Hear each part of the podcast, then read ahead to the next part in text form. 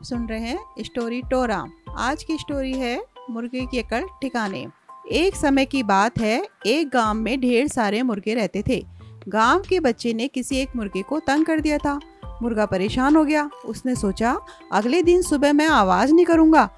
सब सोते रहेंगे, तब मेरी अहमियत सबको समझ में आएगी और मुझे तंग भी नहीं करेंगे। मुर्गा अगले समय कुछ नहीं बोला। सभी लोग समय पर उठकर अपने अपने काम करने लग गए। इस पर मुर्गे को समझ में आ गया कि किसी के बिना कोई काम नहीं रुकता, सबका काम चलता रहता है। तो इससे बच्चों, आपको क्या सीख मिलती है? कि घमंड नहीं करना चाहिए और आपकी अहमियत लोगों को बिना बताए पता चलता है। तो आज की स्टोरी इतनी। कल नेक्स्ट स्टोरी के साथ मिलती हूँ। तो इसके लिए देखिए स्टोरी टोरा।